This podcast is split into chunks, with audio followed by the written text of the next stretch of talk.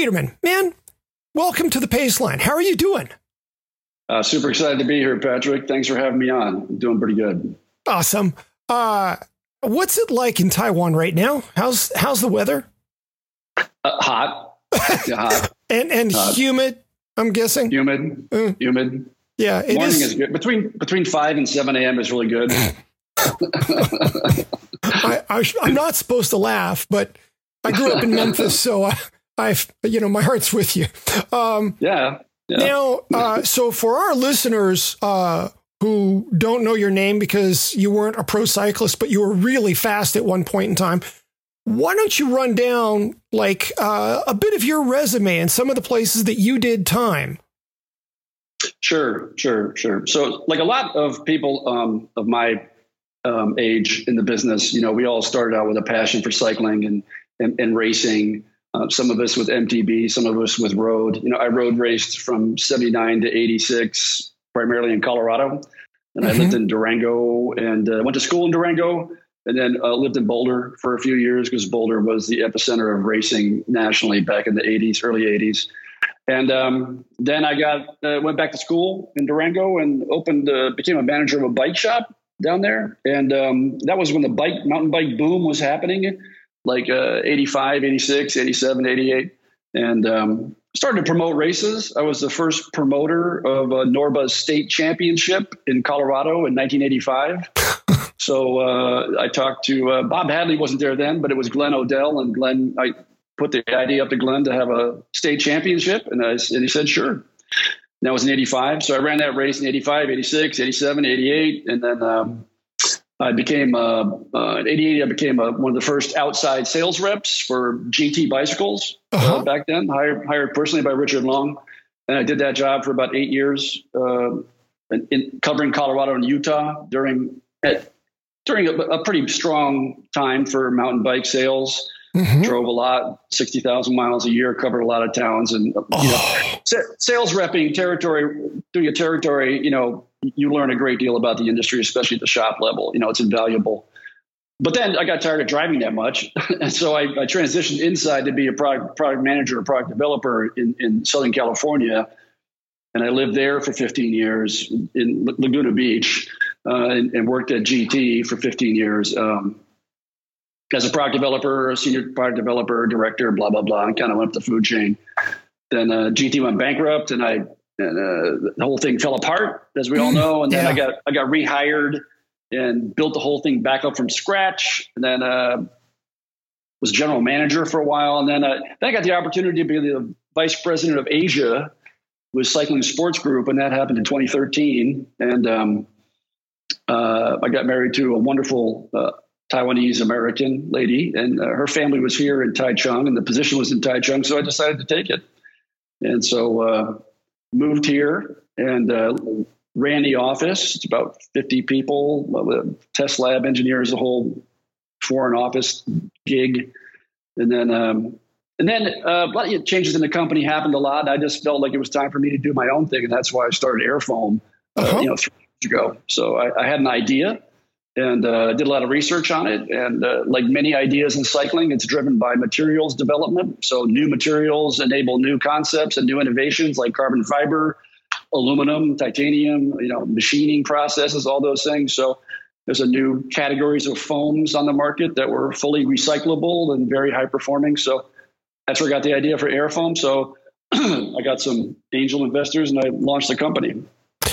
For those listeners who haven't had the good fortune to run across your product, describe it just a little bit for us. AirFoam is a completely airless system for bicycle tires. So you can use our product and have a mechanic install the inserts into your tires, and they weigh approximately the same as your tube and tire that you had before. And it has great rolling feel, excellent shock absorption. It's incredibly durable, works in all temperatures. So it's not for racers at this point in time. Racers want the ultimate performance. But if you're a commuter or an urban rider, or you have an e-bike and you commute on it, and especially with e-bikes with hub motors in the rear are really difficult to change that rear tire. It's very difficult. So if you want, to have no flats ever again. You'll never have a flat again if you want no pressure maintenance. And if you always want the optimum feeling of ride, because a lot of people ride around with half flat tires. Yep. And they don't know that because they probably don't have a pump, the kind of pump they want. So AirFoam just it eliminates one of the worst problems in cycling. And we're just a startup. So we're primarily in the share bike business and e-scooter business right now. We're doing some aftermarket currently, but I have to build, we have to build a pretty serious service network and a presentation for shops to accept it and want to do it. So we're on the road and we're doing good. So we're not in America yet. I have a lot of interest from America. We haven't found a distributor that wants to partner with us and present it correctly to the shop. So we're looking for that person, looking for that entity. So anybody out there who wants to have a great airless system to sell to bike shops, we have it. So very cool. So that's my story. It's my 5-minute life story. Well, and that brings us to why we're talking today, which is you're in Taiwan and you're well connected. And I figured Peterman will know what's going on with the supply chain and, what the problem is. So first, at its most elemental, bikes still aren't flowing. Why? That's a great question. So I think the main question is that the bicycle supply chain is never been healthy. It's never been healthy. There's not a huge number of suppliers for critical components. There's a handful. The major supplier, we'll call him Big Blue, Shimano, is a bottleneck. As we discussed in February of 2020, most suppliers were canceling orders. They thought the virus was going to shut down the economy. Right. 2 months later, they were doubling their orders. So they did a complete high-speed U-turn. And that kind of disruption and that kind of unpredictable event in the supply chain of cycling is you can't handle it. Lead times for bikes are typically 90 to 120, even when well-planned for high-quality bikes. Mm-hmm. Frame manufacturing components is a huge amount of products that need to come to the assembly line for assembly, and the coordination of that is not to be underestimated. So when you have a 2X, a 3X order increase globally, because this affected everywhere, which is also incredible, then the supply chain can't respond. Especially Shimano, they can't respond. And they're not going to build 3 or 4 new factories. Mm-hmm. Shimano has a long-term plan. They make money. They're profitable. They have X factories. They have X capacity. They maybe tweak that by 10%, extra shift, whatever. But they're not building new factories because they don't believe in anomalous events. They believe in an organized long-term plan. So that bottleneck for Shimano alone bottlenecks everything else. Everybody, go ahead. Well, I'm curious. Is there anything that can, is there a lever long enough to move Shimano in one direction or another? Or are they essentially the pace at which, what they do is the pace at which the bike industry moves? Is that a fair statement? Due to their dominance and their ubiquitousness across cycling, they determine how fast the business moves. Mm. SRAM in the upper end, SRAM in the upper end for road has some leverage. SRAM certainly in one by in upper end MTB has some leverage. But your bread and butter product, your $5.99, $6.99, $7.99, with an Alivio rear derailleur, Alivio shifters, an SR crank or whatever. That's Shimano running the show right there. And, that stuff is hugely in demand. And that's where bike shops make, a lot of bike shops sell $1,000, $2,000 bikes. A lot of them sell a lot of $6.99, $7.99 bikes, especially in a pandemic where someone comes in and goes, hey, I want to buy a bike. Mm-hmm. Even now, they're not going to shell out $2,000 on a bike for a pandemic bike, So it's plus the other suppliers like, Tektros, Sun Tours, Rock Shox, all those other things that are on the bikes, Velo, those kind of saddles, they were caught unawares. And even the lead time to build a new factory is 2 years. So you can't add infrastructure overnight. You just turn the dial on what you have. Right, right. Is it typical for factories in Taichung, at least in the bike industry, to run, what we would think of as 3 shifts, run 24 hours? No, they won't do that here. They'll do it. They might do it. So 15 years ago, 20 years ago, they might do that. Mm-hmm. China, they would definitely do that in China. Vietnam, they cannot do that by law. So it's, 2 shifts maximum, 8 to midnight.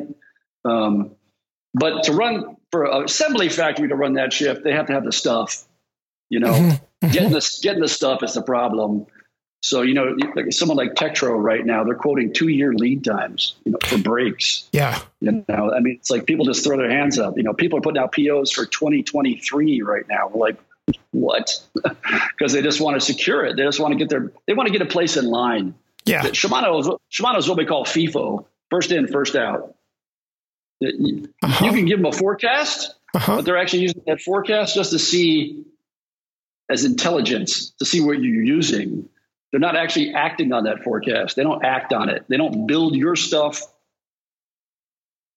based on your forecast. So it's like, what are you using of our stuff and what are you not using? They're unbelievably good at analysis on, what product managers are going to use and what they're not going to use by asking for that forecast. The forecast is not actionable. You have to put the order in. You got to put the order in. And when they receive the order, then you get in line. So that's how that works. Wow. So now at some point, the bike industry is going to get caught up and all the people who've been waiting for the bikes that they ordered, 4 months ago, all those folks are satisfied. How much longer do you think that's going to take? And I get that I'm asking you a question about a situation that the world has never seen before, but you're a smart guy. I'm going to ask. Smart guy. I'm going to, let me dust off my crystal ball. There's a lag time and everything, right? So there's like 2x, 3x, 4x of orders in the system. And Shimano has made it very clear to people that if you cancel your order, you will be persona non grata. Ooh. So they are being very serious about these big orders being placed and the leverage behind them. And so they're using the weapon they have, which is just the future. Mm-hmm. So I think that the lag time is going to be, it's 18 months of production right now, minimum, booked, ready to go at larger numbers than we've ever seen before. So if for some reason this whole thing tapers by Christmas, and you see 2022 being a year where we approach 10% over baseline or 15% over baseline, you're going to see a lot of product in the stores. I'm going to say a year from now, you might see a lot more product coming in, a lot more. Interesting. That's from everybody, man. That's from everybody. That's D2C. That's mass market. That's all channels globally. And, that's a big deal. That's a big deal because it's a lot of stuff is moving right now. So once we're in a situation of massive oversupply, who are going to be the first victims? The smaller companies? No, the factories. Oh. Because what will happen is they won't cancel Shimano. They'll cancel the order at the factory or they'll push it out. They'll start. We used to say we're going to push the order out. So if we had a big, we had 5 containers of Super 6 Evos and each container is worth like $500,000 because the bike's so expensive, and that product is slowed down. We tell the factory, push that out for 6 months, push it out. Well, they can't push it out. I'll tell you what's going to happen. It's going to sit in their bonded warehouse upstairs, all that stuff. They got to pay the bill. They got to go to the bank, get an increase in credit. And they got to pay Shimano because once you don't pay Shimano, then you're really done. So, the factories get caught in that gap. The big guys with the leverage will push things out. The small guys without the leverage will take the orders. But, we'll see. And then you have D2C players. I mean, you have big players out there like Rad Power now and some other people, people that actually don't use that much Shimano, but use a lot of electrical components from Bafang and those other things. Uh-huh. They're like not off brand, but they're not hugely dependent on Shimano. But even the e-bike components now are under serious pressure as well. Mm. And the e-bikes are kind of a different segment, different channel than IBD product. So they're taking huge share. I mean, Rad Power's going to sell 200,000 bikes next year, you know, in the USA, direct to consumer. Wow. I mean, yeah, they hit the spec, they hit the price, and they're delivering. So, you know, they're in a place where a lot of people aren't right now. Okay. One last question. I mean, I've been hearing how Specialized and Giant, you know, and Trek, they've been able to get more of their bikes produced and over here than a lot of the smaller brands. You know, I mean, Santa Cruz is substantial, but they're nothing like Giant. What is going to start happening to the Ibises and Santa Cruz and Yeti and all these other lines that are, you know, really high quality, but don't have the depth of product line that a Specialized does? Well, hopefully they'll survive. They have to have stuff to sell to keep operations going. When their product is delayed 3, 4, 5 months and they can't ship out the dealers, you know, that's a cash crunch. So they got to have friendly banks. They have to have resources. They have to move through this, you know, really choppy financial sea, which I hope they do, because they make the bike industry great. I think those small brand houses are, you know, bikes that really a lot of enthusiasts love, you know, and absolutely. And, you know, but they can't swing the stick like the other guys can. I mean, I know a guy here that runs Factor, you know, and he has to beg on the phone every day to get his stuff so he can build bikes, you know, and it's a serious cash crunch for people. So, that lack of inventory and that lack of sales is I have to believe is a challenge for them, a big challenge for them. And it's too bad, because the big boys do have a bigger stick, and the Specialized guys were over here in quarantine for 2 weeks, you know, in a hotel room. When they got out, they were just here for a month, visiting every supplier, flying to Japan, you know, doing all those things to try and get their bikes going. And a lot of that was, you know, containers too, you know, some companies had huge amounts of bikes waiting to be shipped, but the containers weren't there. So the containers were gone. So you have 70,000 bikes sitting on the dock in China, and they're waiting there for 3 months because there's no containers. So that's another whammy on the whole supply chain, you know, another problem.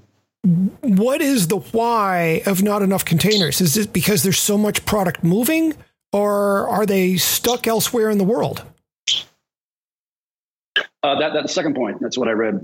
You know, I do research on container ship companies, and it's like they're doing very well right now because containers now 5 times more expensive than they were last year. So if a container here was $3,000 to go from, let's say, Xiamen, China to Long Beach, California, $3,000. Now it's $12,000. Now it's $13,000. Whoa! And you've also seen a serious depreciation in the U.S. dollar of almost 10% over the past 8 months. Mm-hmm. So you know, people in the USA are really a little bit alarmed at price increases. There's some fundamental, foundational reasons behind that. But look, containers are in the wrong place. The pandemic, when everything stopped and the ships were taking things to certain places, they didn't come back to China. They didn't come back. You know, the container makers are trying to make containers in China, but the containers are all in the wrong places. And you just don't go, well, just bring them back. You know, it doesn't work like that. So it takes time to, you know, balance out the flow again. So it's not a lack of containers. It's just, bad distribution of them. Mm-hmm, mm-hmm. You know, I said I was asking my last question, but I got to go back because you're a guy who's been through acquisitions. Do you think we're going to see some of these smaller players bought up by a Trek or a Specialized, like that's happened in the past? No, I don't think so. I think you'll see smaller players bought up by equity people, not by other brands. Okay. I think the big brands already know that you can't sell more than one brand. It's very difficult. It's really complex. If a Specialized bought a Yeti, who's going to sell it? The sales force ain't going to sell it. They're not going to sell it. It's just going to sit there languishing. I've been in that position.